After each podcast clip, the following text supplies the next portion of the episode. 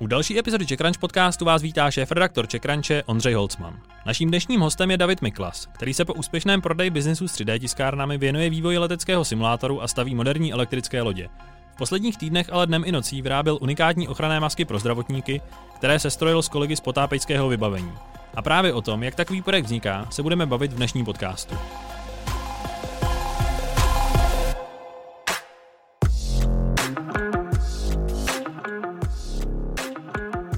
Partnerem dnešní epizody CheckRunch podcastu je brněnské vývojářské studio Brightify.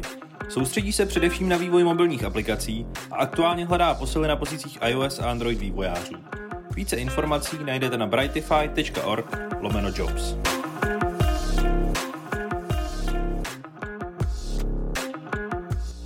Davide, vítej v CheckRunch podcastu. Děkuji za pozvání.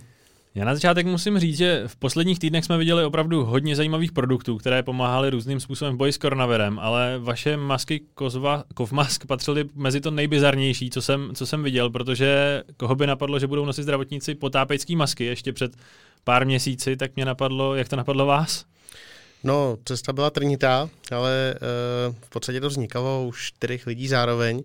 Eh, Pavel Koníř, eh, Martin Hřeben, Robin Fischer jsou vlastně jako ty iniciátoři, kteří poprvé spojili eh, šnorchlovací masku známou třeba z Decathlonu s filtrem z vysavače, já jsem v té době byl už vlastně členem COVID-19CZ, což je to združení, které spustilo třeba call centrum nebo e-roušku a další vlastně produkty, které hodně pomohly v rámci té epidemie a hledal jsem eh, v rámci hardwareové skupiny, za kterou jsem byl zodpovědný, nějaké řešení, které by mohlo pomoct. Hráli jsme si s 3D tiskem, hráli jsme si s 3D eh, tištěnými respirátory, kde se pak teda ukázalo, že to nedává úplně velký smysl. Eh, vznikly tam třeba i v té pracovní skupině ty známé štíty, které pak Josef Průša vytiskl.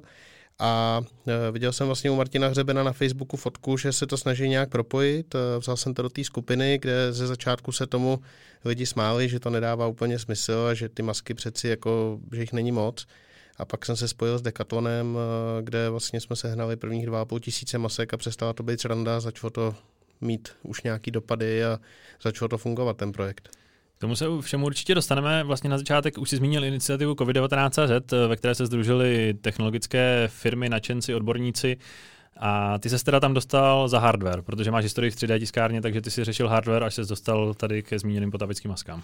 Tak, já jsem, se tam, já jsem se tam přidal jen tak, jako že jsem koukal, co, čím se dá pomoct, protože eh, mě moc jako nebavilo mm, sledovat na Facebooku lidi, kteří si stěžují prostě, že je všechno špatně a, a tak a přemýšlel jsem, jak já konkrétně bych mohl pomoct a proto jsem se přidal do tohoto toho združení a nejbližší mi skutečně hardware, protože v tom mám jakoby historii největší zkušenosti a eh, v rámci té hardwareové skupiny jsme hledali eh, nějaká ta řešení.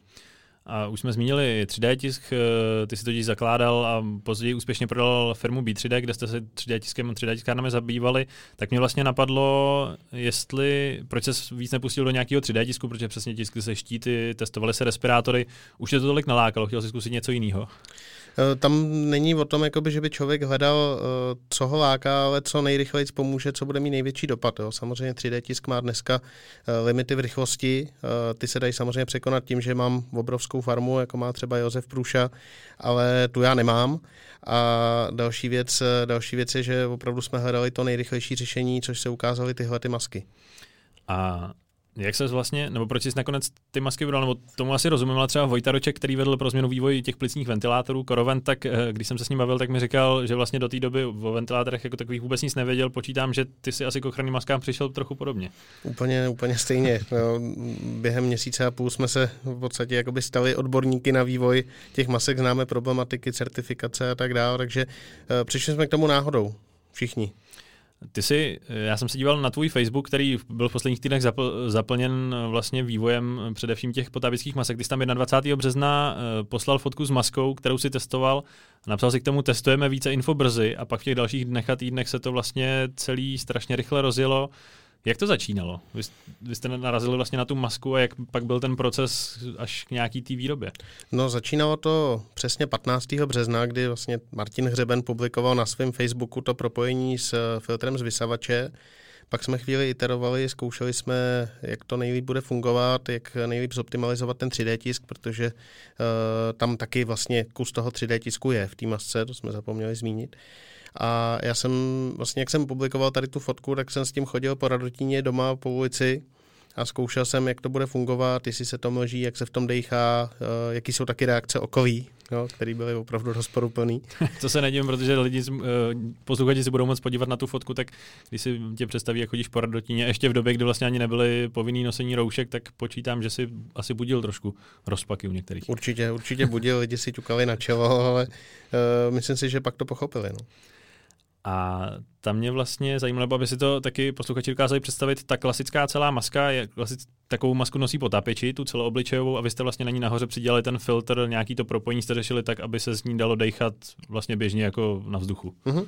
Celé to řešení se skládá uh, správně ze šnorchlovací masky, že potápěči by nás asi vykostili. Když jsme Pardon, potápěčům, potápěčům se omlouvám. uh, pak vlastně uh, klasicky se na to přidělává šnorchl, který my jsme sejmuli, dali jsme tam, uh, my tomu říkáme konektor, je to vlastně takový mezikus, který se dřív 3D tisknul, jak teda u Josefa Pruši, tak vlastně na vlastní farmě i pomocí celé komunity 3D tiskařů, kteří nám vlastně byli v jeden moment schopni doručovat asi 700 kusů denně těch mezikusů. A pak je na to vlastně přidělaný klasický filtr 3D P3R, což je filtr, který používá integrovaný záchranný systém hasiči. V nemocnicích je to zcela jakoby běžná věc a dostupná v Čechách. A my, když jsme se spolu bavili vlastně během toho vašeho vývoje, tak si říkal, že ta vaše mise začínala tak, že jste vykoupili skladu pomalu v celé střední Evropě, jestli se nepletu, protože těch masek nebylo vlastně k dostání za stolik. Kolik jste jich nakoupili? No, eh, v prvním kroku jsme jich koupili 2,5 tisíce. Eh, když a to jsme... jste přijeli někam do Decathlonu a tam jste jich koupili 2,5 tisíce nebo Ne, ne, ne, to já jsem se spojil s country manažerem a uh, nejdřív jsem ho chvilku přesvědčoval, že chceme dělat takovouhle věc a um, že to dává velký smysl. Pak jsme uh, objeli, to byl vlastně první den výroby, tak jsme objeli všechny dekatlony uh, v Čechách, to znamená, myslím, 24 poboček, z nich jsme stáhli přibližně tisíc masek, aby jsme mohli okamžitě začít vyrábět. A pak se vypravoval vlastně kamion eh, z Polska, ze skladu, to se pak opakovalo několikrát, pak se začali stahovat z Itálie, ze Španělska, z Francie. Nedá se říct, že bychom skoupili jakoby celou Evropu, to určitě ne, těch masek bylo dosti pro ostatní státy, ale eh, z toho, co jsem zjistil vlastně z rozhovory vedení Decathlonu ve Francii, vlastně z headquarteru, tak eh, v České republice se těch masek uplatnilo absolutně nejvíc z celé Evropy. Takže podobné projekty nebo produkty vznikaly i v jiných zemích?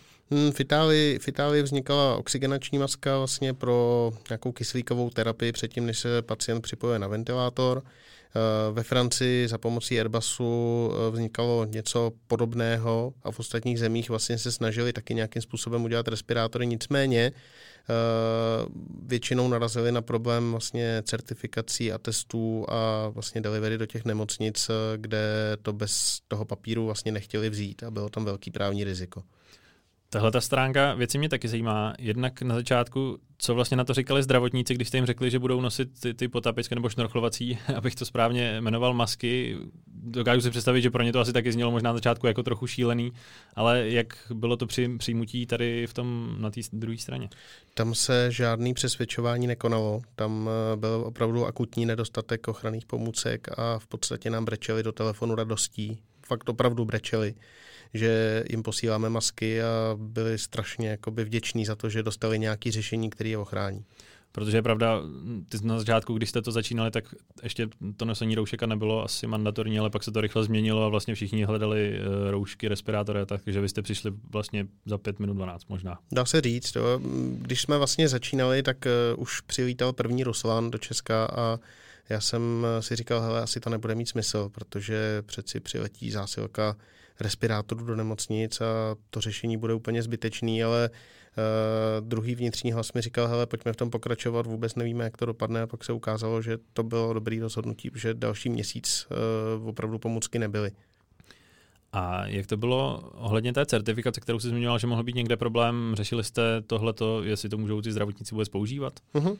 My jsme, uh, my jsme uh, certifikaci jako takovou nedělali, protože to nebylo pro nás uh, časově uh, únosný ale udělali jsme všechny testy, aby jsme zjistili, že to není zdravý škodlivý, že to skutečně filtruje, že ta maska těsní a uh, že ty zdravotníky ochrání. No. My jsme to dělali pod záštitou ČVUT, spolupracovali jsme s několika vědeckými institucemi, s, i s výzkumným ústavem bezpečnosti práce a všechny jakoby ty testy máme uh, a certifikaci jsme neřešili.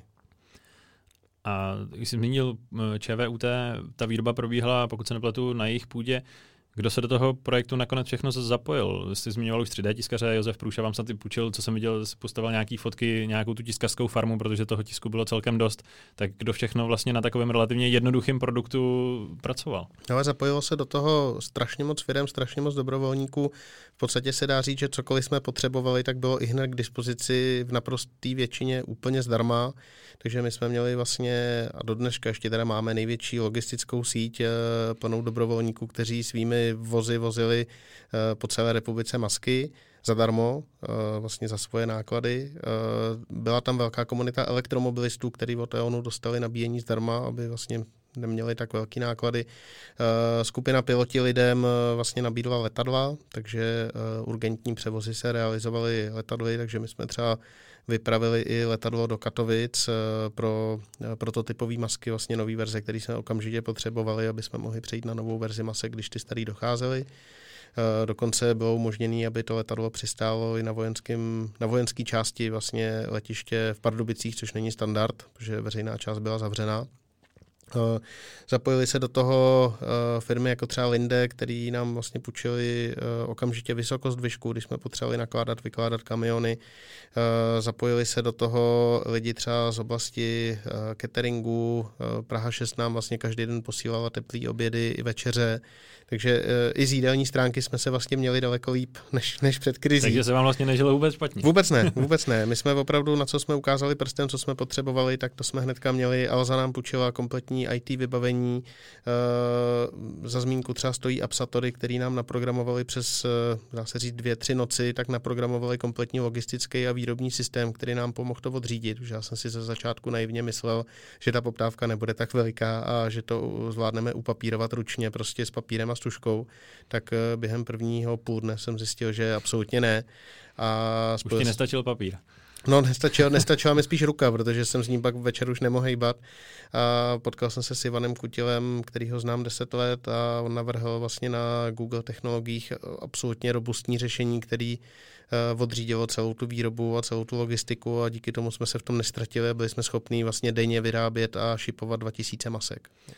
To mě právě vlastně zajímá, když eh, jste nakoupili ty první masky, dali jste se hnedka do výroby, jaká byla ta poptávka, nebo vlastně jak to probíhalo, vy jste kontaktovali nějaký nemocnice, nebo jak to jako byla ta křivka nahoru, že pak si objednávali tisícovky kusů? No, začalo, to, uh, začalo to Vinohradskou nemocnicí, kam jsme poslali první, první masky. Uh, během půl hodiny lidi z ostatních oddělení v té nemocnici zjistili, že ty masky jsou, podívali se na to, hned nám volali další a takhle se to strašně rychle škálovalo. A, a pak ti přestala psát ta ruka. No, jasně, to, to bylo jako prv, první den. No.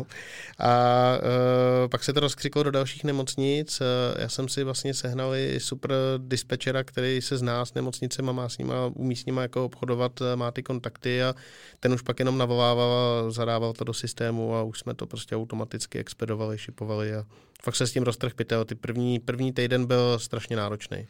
Takže vy jste pak vlastně byli omezený jenom nějakou jako fyzickou kapacitou, kolik jste jich dokázali namontovat, protože tam počítám bylo vlastně v vozovkách jenom složit těch pár kusů dohromady, nebylo tam nic jako složitýho, co by se musel řešit někde na lince nebo něco takového. Ta výroba byla poměrně jednoduchá. Eh, já mám i zkušenosti ze sériové výroby vlastně z B3D a mm, podařilo se nám tu linku vyškálovat velice, velice jednoduše. Ani jsem nečekal, že to bude takhle rychlý na těch 2000 kusů denně, což byl limit vlastně ze strany dodavatelů třeba eh, filtrů. My jsme nebyli schopni nakupovat víc filtrů než ten daný počet vlastně denně. A na jakém čísle jste se teda nakonec zastavili? Teďka se bavíme nějaký měsíc a půl po tom, co jste to začali vlastně distribuovat. Kolik jste těch masek vyrobili? 30 tisíc. 30 tisíc, což odpovídá nějakým tisíci denně, no necelým asi. Tam byly výpadky tam, v té výrobě, protože bylo tam i období, vlastně, kdy vláda začala skupovat filtry vlastně od všech dodavatelů, takže my jsme měli několika denní výpadky a ten náběh vlastně my jsme nevyráběli od prvního dne 2000. Jo, my jsme první dny vyráběli třeba 500 denně, učili jsme se to, pak jsme to pomaličku škálovali vlastně na těch 2000 a poslední, řekněme dva týdny pak jeli v tom režimu maximálního výkonu. A kolik uh, taková jedna maska stojí? Nebo vlastně jak se to počítalo, kolik, uh, kolik vyjde taková výroba? Hele, my jsme tu cenotvorbu dělali vlastně i s přípravou na sbírku, kterou jsme měli na Doniu, kde se nám podařilo vlastně do dneška vybrat 8,2 milionů korun. A ta cena jedné masky je 600 korun výrobní, takže díky tomu vlastně, že třeba Decathlon nám cuknul na výrobní náklady a neměl na tom žádnou marži a celá řada dodavatelů buď dodávali zdarma nebo bez marže. Když jsi zmínil tu kampaň na dárcovské platformě Donio, vy jste tam vybrali přes 8 milionů korun, takže já jsem se chtěl zeptat na to, jestli když jste to spouštili, tak jste čekali, že se může vybrat tolik, s čím jste vlastně do toho šli? My jsme už viděli Korovent, který vybral uh, během jednoho dne asi 12 milionů. A vy jste přišli asi den nebo na celý den po nich, jste se spouštili ty akce po sobě. Přesně tak, spouštělo se to potom, takže jsme čekali, že ten zájem o to bude veliký, že ty lidi budou chtít uh, podpořit uh, takovéhle projekty a opravdu se to naplnilo. Během týdne jsme vybrali tu první cílovou částku, která byla tuším něco málo přes 5 milionů. Pak jsme tu sbírku vlastně navýšili na další masky, které jsme postupně dodávali. Protože počítám, že vy jste asi tam jiný financování, nebo to vlastně nebylo nějak řešený, vzniklo to tak nějak spontánně, takže pak jste si řekli, teďka tady máme možnost to celý vylobit, tak pojďme pro peníze, nebo pojďme vybrat peníze od lidí a to nakonec vyšlo. Přesně tak a má to ještě druhý, eh, druhou stránku věci a to je to, že když ty lidi to podpoří, tak vláda vlastně pak nemá úplně mm, sílu to zakázat. Co, k, čemu se asi, k čemu se asi ještě možná dostaneme. Mě teďka zajímá, uh, jestli bude mít ten projekt Kovmask uh, nějaký pokračování, nebo jestli šlo o jednorázovou věc, protože hodně se řeší v rámci té iniciativy COVID-19 vzniklo spoustu projektů, některé jsou dlouhodobé, některé logicky budou muset skončit. Jak je to u vás? Co se týče uh, těchto improvizovaných masek, tak tam samozřejmě nedává úplně smysl vyrábět tohle řešení, který je opravdu jenom záplatou na akutní problém. Nicméně my jsme během měsíce a půl postavili funkční firmu, která má uh, od back officeu až po logistiku, uh, přes výrobu prostě obrovské zkušenosti. A opravdu troufám si říct, že v normální situaci bychom tohle dělali třeba rok a půl a byla by strašná škoda to uh, zabít a vrátit se jako jen tak uh, zpátky k původní práci. A uh, hledali jsme, co, co by bylo potřeba. Identifikovali jsme uh, vlastně nedostatky v rámci uh, těch masek, to znamená uh, teďka uh, v, part- v partnerství vlastně s firmou Prototypum, uh, kde vlastně zní ten Martin Hřeben, který inicioval tu původní myšlenku, tak uh, se vyvíjí uh, celomaska, přetlaková celomaska, Vedle toho ještě uh, budeme vyrábět uh, jedno zařízení, který, o kterém ještě teda nemůžu mluvit, protože na světě pravděpodobně neexistuje, je potřeba, týká se filtrů, uh, budeme ho patentovat a tam taky využijeme to know-how, který jsme získali. Takže vlastně byť ta nebo ten hlavní produkt, na kterém, nebo ten jediný produkt, který to vzniklo, tak skončí, tak vlastně pořád dál chcete posouvat se tady v tom oboru, nebo vlastně pomáhá tomu zdravotnictví, když to jako zjednoduším, protože v to asi dává smysl i v tom, co jsme viděli teďka spoustu uh, jednak institucí nepřipravených, ale hlavně tady asi uh, ještě potenciálně spoustu produktů může vzniknout. Řeší se přesně lepší filtry, lepší vlastně ochranné prostředky a tak dále. Takže přesně tak. Já, já, bych, já bych se tomu úplně za normálních okolností nevěnoval, ale my máme indicie opravdu velký poptávky po těch věcech, které jsme schopni se zkušenostmi, které jsme získali, vyvinout a byla by škoda to jen tak jakoby zahodit a nevyužít to. A tady v tom hledu mě teda zajímá, jak vlastně bude vypadat, nebo ani nevím, jestli teďka můžete eh, předpovídat úplně, ale jak bude probíhat ten přerod v nějaký ten jako dlouhodobý biznis, protože teďka se všechno jelo hodně spontánně, vybírali se peníze od lidí, všichni vlastně darovali nebo mnoho lidí darovalo eh, ty věci zdarma nebo třeba bez marží, což počítám není dlouhodobě udržitelný, tak jak to vlastně teďka řešíte? Je to i velký téma v rámci vlastně všech těch iniciativ. Jak se teďka překlopíte do toho klasického biznesu?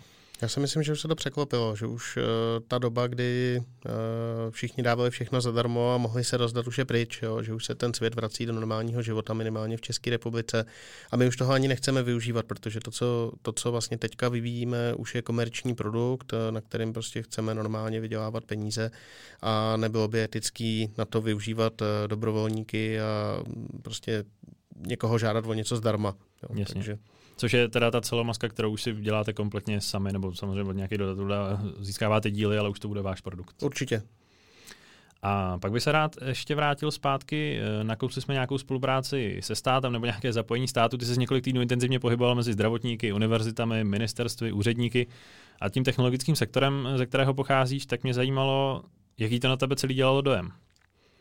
No je otázka, jestli to můžu jako takhle otevřeně říct. To já nevím ale... samozřejmě, ale co můžeš sdílet, tak sdílej. Ne, já, já musím jako říct, že uh, samozřejmě ten stát neměl jednoduchou, jednoduchou situaci. Jo, že je potřeba si jako říct, že opravdu ta krize byla velká, ještě bude velká, bude mít velký dopady, ta zodpovědnost je obrovská. Jo.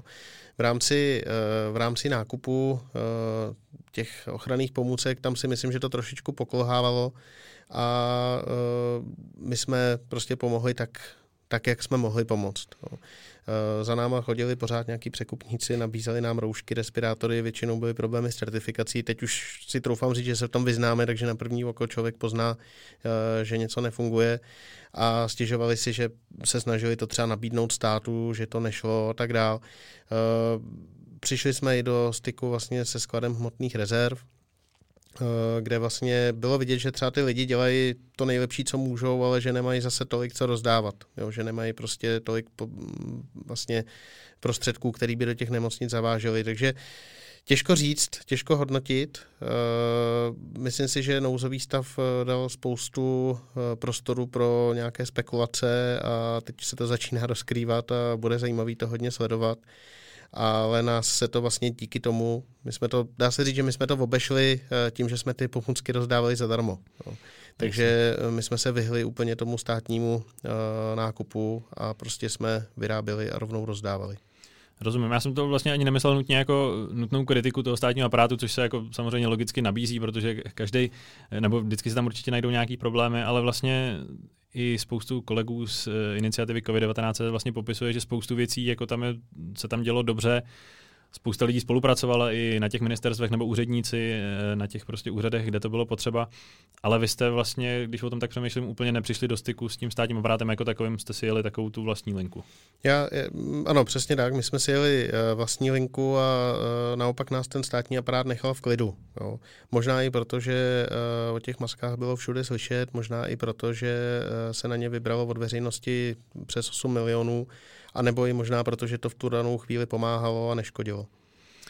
A ty si tady v tom hodně ještě zaujalo na Facebooku v jednom z postů napsal, že slovo nejde neexistuje, zejména v téhle době, což samozřejmě eh, říkalo spoustu lidí, ale já jsem si to spojil s tím, že bylo ve spoustě oblastech vidět, že věci, které do té doby byly jako zcela nerealizovatelné, ještě týden před tou krizí, než vypukla, o tom spoustu lidí říkalo, že to je naprosto nereálný, tak se najednou realizovali. Eh, zažili jste v tom něco podobného? Nebo vlastně v tom celém procesu, jako, co tam bylo, najednou se otevřely dveře jako netušeným možnostem? No, eh, ta ochota lidí se výrazně zvýšila a rychlost eh, jednotlivých akcí se...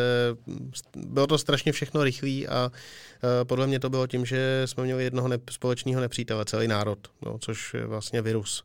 A díky tomu opravdu nikdo ani chvíli nepřemýšlel, jestli nám chce pomoct nebo nechce, ale spíš nás lidi atakovali, že jim dáváme málo práce že eh, přesně ty dobrovolníci, co rozváželi, tak říkali, hele, chceme rozvážet víc. No, říkám, my víc nemáme, my máme těch 2000 kusů denně a víc vám prostě do ruky nedáme. Uh, takže opravdu, koho jsme o cokoliv poprosili, tak se nikdy nestalo, že by, že by to nešlo a přesně jako v případě toho informačního systému nebo těch rozvozů nebo spousty dalších partnerů, všechno bylo v podstatě hned, okamžitě, bez jakýchkoliv řečí, potřebujete, tady to máte. No.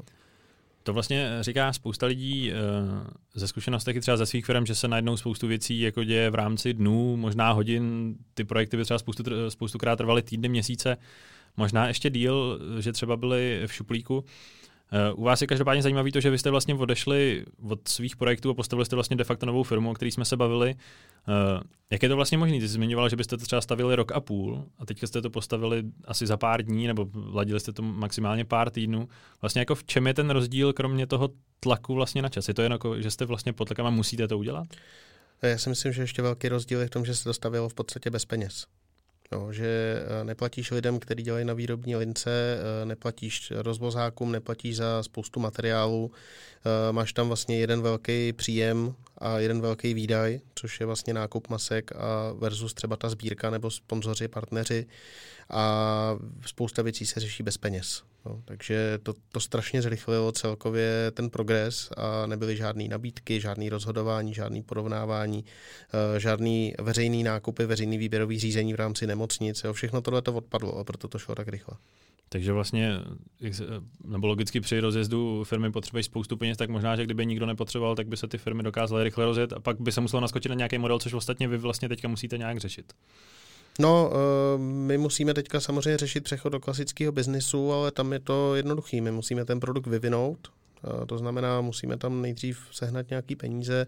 Zažádali jsme si třeba eh, o dotaci RiseUp, která doufejme, že vyjde na třeba tu přetlakovou celomasku vlastně u těch partnerů prototypům už vyšla. Takže tam můžu říct třeba za ten státní aparát, že to zafungovalo skvěle. My jsme si zažádali vlastně na ten přístroj, který budeme teďka dělat. Musíme to vyvinout, otestovat, certifikovat a začít prodávat. A v jaký podobě ten tým momentálně zůstal? Nebo chápu, že tam bylo nabalení spousty desítky dobrovolníků. Vy jste teďka ty čtyři spoluzakladatelé, když tak budeme ten uh, projekt Eh, projekt nazývat. Takže jste tam vy čtyři a jak ten tým velký, jestli tam je ještě někdo? Teďka v podstatě je takhle malinkatý. Jo. Teď uh, vlastně jsme založili SROčko, uh, tam, jsme, tam jsme my čtyři, respektive ne úplně my čtyři, ale tři plus jeden vlastně kolega, který se specializuje na certifikace a na takové ty nepopulární věci, které já nerad úplně jakoby dělám. A vlastně jeden z těch původních zakladatelů tam tolik aktivní nebyl. Nicméně je to nastavený tak, že eh, pokud kdokoliv z toho projektu bude chtít být aktivní a bude mít co přinést v rámci toho vývoje nových produktů, tak je, tak je vítaný. No, tady v tom mě vlastně zajímalo, ty jsi začínal uh, s firmou na ty 3D tiskárny, teďka vyvíjíš letecký simulátor, stavíš elektrické lodě, takže jako spousta rozdílných, rozdílných biznesů. Bylo tady ještě něco nového, co se přitom naučil? Chápu, že jsi jako člověk pořád učil nějaký to jako to, to hlavní, co jsi z toho za ty poslední týdny odnes? Tak uh, strašně moc věcí. Jo. Naučil jsem se, uh, jak se vyvíjí a vyrábí vlastně uh, pomůcka pro ochranu dýchacího ústrojí nebo ochranná pomůcka, jak se certifikuje, jak se měří, co je důležitý, jaký jsou celkově parametry, co těm lidem třeba vadí, když to mají na, na obličeji. A díky tomu máme perfektní produktový zázemí vlastně pro vývoj té nové masky. Uh, naučil jsem se zase jakoby řídit tým dobrovolníků, což je taky trošku jiná disciplína, protože uh, tam samozřejmě člověk uh, musí mít trošku jiný přístup, než když má vlastně tým lidí, který dobře platí. A naučil jsem se, jak se pracuje s motivovanými lidma. Nebo respektive zjistil jsem, že se s nimi pracuje tisíckrát líp, než s lidma, který musíš přesvědčovat. A když se dostaneme vlastně k těm dalším projektům, který děláš, tak ještě na začátek eh, mě zajímá, jak to vlastně teďka máš postavený. Eh, máte letecký simulátor, máš eh, tu elektrickou loď, no máte elektrickou loď Keelcraft, kde jsi s nějakými partnery, jak teďka vlastně celá ta tvoje podnikatelská dráha bude dál pokračovat? Je to hodně nestabilní, no, je, to, je to hodně o přemýšlení, co bude dál. Co se týče simulátorů, tak ten samozřejmě dotčený krizí byl, protože byl zavřený. Eh, my máme dvě sekce, jedna se věnuje eh, vlastně takovému zážitkovému vítání pro veřejnost, takže to funguje jako klasický simulátor, byť tam teda lítají profesionální piloti a učí vlastně ty lidi z veřejnosti lítat a vysvětluji jim to opravdu pořádně, takže za hodinu pochopíš, jak to letadlo funguje, jak se ovládá. Takže tohle to bylo zavřený. Pak máme druhou část, která se eh, specializuje na výcvik. Tam to bude teďka tou krizí postižený víc, protože eh, výcvik je závislý na požadavcích nových pilotů. No a vzhledem k tomu, že se začíná masově propouštět v podstatě globálně u všech aerolinek, teďka Qatar Airways eh, propouští asi 750 lidí, tak, eh, a je to obrovská aerolinka, tak je jasný, že noví piloti asi nebudou, jenom blázen by teďka investoval peníze do papíru, takže tam ten biznis asi eh, bude hodně klesat, ale očekáváme, že zase veřejnost díky tomu, že třeba se nebude tolik jezdit na dovolený, bude mít větší zájem si zalítat eh, v tom simulátoru pro nějakou zábavu. No. Eh, co se týče Killcraftu, tam ta firma je taky trošku paralizovaná, protože máme loděnici eh, na Slovensku, na východním Slovensku. Já jsem tam loď odvezl vlastně na přípravu na sezónu v lednu, pak se zavřely hranice a od té doby jsem se tam nedostal a ta firma měla vlastně teďka na jaře začít prodávat.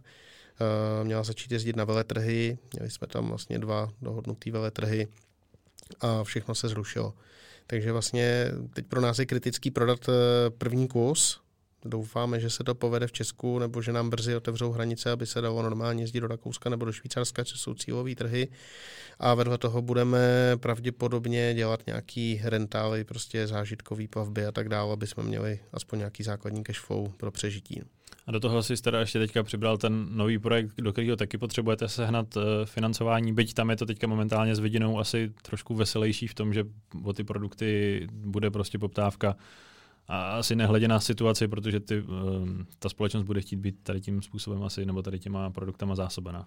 Tady je to mm, vlastně ta motivace toto vlastně dodělat, je využít to know-how a zároveň teda na tomu získat nějaký peníze, protože uh, ta poptávka tam je, a dokonce i taková, že nám ty zákazníci už nabízí předplatbu ještě, než ten produkt bude vyvinutý. Takže možná nebudete asi ani muset jít pro peníze pro, k investorům. Já si myslím, že ne a doufám, že ne.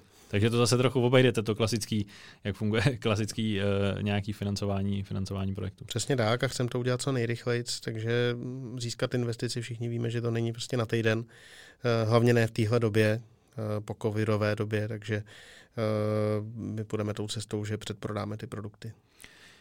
A když se o tom takhle bavíme, tak nepochybuju o tvém vysokém nasazení i před tady tou krizí, ale počítám, že to teďka byla ještě jako asi trochu větší jízda než předtím, byť se spohyboval ve startupovém světě. Jak bude teďka těžký se vrátit do toho klasického podnikatelského běhu? Byť ještě tam furt pořád nejsme, ale vlastně jako jestli to nějakým způsobem jako vnímáš, že to bude trošku jiný? Hele, těžký to bude, ale na druhou stranu si myslím, že spousta lidí si uvědomí, že není potřeba pracovat 15 hodin denně, 7 dní v týdnu a že, že jako je možný uh, si nasadit ty volnější tempo. Bavil jsem se teďka se známým, říkal, já jsem si po té po krizi teďka uvědomil, že budu pracovat jenom úterý až čtvrtek a zbytek prostě mm, stačí prostě dělat eh, buď z domova, nebo, nebo dělat jako míň. Takže uh, si myslím, že to tempo může být volnější, já si to uvědomuji taky. Eh, přemýšlím, jakým způsobem to udělat. Eh, na druhou stranu mám tady dva biznesy, které potřebují teďka eh, trošku poléčit. Po... Takže i když každému dáš dva dny, tak nakonec tam stejně budeš celý týden. No, asi, asi jo.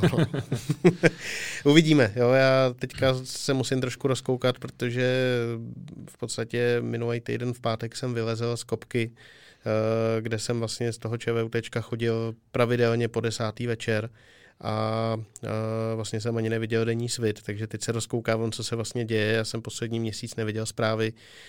Vlastně jsem byl překvapený, že otevřeli teďka zahrádky. Už jsme a, na tom celkem dobře. Už Proti tomu, když jsi se, zaví, za, se zavíral do té kopky. Jo, jo, jo, je to jako, vypadá to mnoho, mnohem líp a musím říct, že jsem nevnímal ten okolní svět, takže se musím rozkoukat, ale bude to tvrdý oříšek eh, hlavně jakoby nakopnout eh, ten lodní biznis, protože my jsme závislí na exportu do Rakouska, Švýcarska, teď tam úplně jezdit ještě nemůžeme. Já jsem se na to právě ptal i protože spoustu kolegů uh, měli podobný ten režim prostě na měsíc, na měsíc a půl, opustili svoje zaměstnání, byli přesně někde klidně uh, neustále zavření, pracovali na těch projektech. Uh, navíc co ještě dělali pro Bono v drtivé většině případů, nebo vlastně asi všichni v rámci té iniciativy. Takže tohle vlastně bude možná i zkouška pro to vlastně, jestli se budou vracet k těm svým biznesům nebo nebudou přehodnocení možná nějakých jako priorit jestli, to má, jestli tam máš asi něco podobného, počítám. Musím, jak říkám, musím se rozkoukat, eh, trošku se zorientovat, eh, určitě se vrátit nějakým způsobem musím, protože kdybych se nevrátil, tak to znamená, že to pozavíráme, což by byla obrovská škoda, protože za oběma projektama jsou více než eh, tři roky tvrdé práce a nejenom mojí, ale i, i spousty kolegů. Takže myslím si, že to je taková povinnost to nějakým způsobem zkusit a u toho simulátoru se nebojím, spíš eh, u té lodi bude muset prostě vymyslet, jak se co nejdřív dostat z toho krizového stavu. Eh, když se bavíme o tom vašem elektrickém člunu, tak eh, když jsme se o něm posledně spolu bavili, tak ty si říkal, že tě inspirovalo i úmyslné znečišťování vodních ploch, ale stejnost lidí životnímu prostředí což bylo vlastně velké téma před krizí. Teďka v současné situaci se na to často zapomíná, protože prostě situace si to žádala, například velký návrat plastů v různých distribucích, v obchodech a tak. Eh, vnímáš tohle nějak ještě to téma, nebo vlastně co je to hlavní u toho elektrického člunu, co, co, na tom, co na tom chceš prodávat? Protože je to jednak samozřejmě elektri, elektřina na člunu, což je taky jako jedna z věcí, ale co je vlastně to hlavní, co tě pohání v tom biznesu? Ale uh, my se zaměřujeme na Eh, cílové trhy, kde vlastně už to třeba i zákon zaznamenal, eh, že to znečišťování není dobře. No, třeba to Rakousko jsou jezera vlastně, kde eh, se spalovací lodí už nevědeš. Švýcarsko to samý a přemýšlí tímhle tím způsobem, ale zároveň ta elektrická loď má ještě velkou přidanou hodnotu v tom samotném pohonu, protože je tichá, nesmrdí, nevrčí, nevibruje a, a jsou lidi, kteří třeba u elektromobilů říkají, že vlastně elektromobilita není o tom, že je člověk zelený, ale je to o tom, že si to koupíš, protože to auto je úplně jiný a jezdí se v něm daleko líp a u té lodi vlastně platí dost jakoby to podobný. Takže my jako se nesnažíme být ekoteroristi, aby jsme prostě lidem předepisovali nebo diktovali, jak mají jezdit prostě na lodi a že nemají nic vypouštět. Snažíme se přispívat k tomu, aby se to životní prostředí takhle neničilo a zároveň se snažíme nabídnout produkt, který je výjimečný jak svým vzhledem, tak svými vlastnostmi což můžu potvrdit, když jsme se s, s ním eh, koncem loňského roku, eh, roku projížděli. Takže teďka to je vlastně o tom najít vlastně ty první zákazníky, který by vám ten celý biznis mohli nakopnout, což chápu, že je teďka těžký, ale vlastně je to o nějakém tom prvním vstupu na trh, jako spousta jiných projekt, produktů. Přesně tak, musíme to prokopnout. Eh, máme i list vlastně lidí, kteří už projevili zájem, ale je tam prostě nutná podmínka jim tu loď ukázat naživo na vodě, aby se projeli a to do teďka nebylo možné. Tak ti každopádně přeju, až se rozkoukáš, eh, rozkoukáš na světle, takže eh, prodáte nějaký, nějaký první člun a přeju i hodně zdaru s vaším novým projektem a uvidíme, s jakým tajemným produktem přijdete. Děkuji. Díky za návštěvu Czech podcastu. Děkuji za pozvání. Pokud se vám dnešní Czech podcast líbil, můžete se ve vašich podcastových aplikacích přihlásit k jeho pravidelnému odběru a nezapomeňte ho také ohodnotit. Více informací o dalších hostech a inspirativní příběhy ze světa startupů, biznisu i technologií najdete na checkcrunch.cz.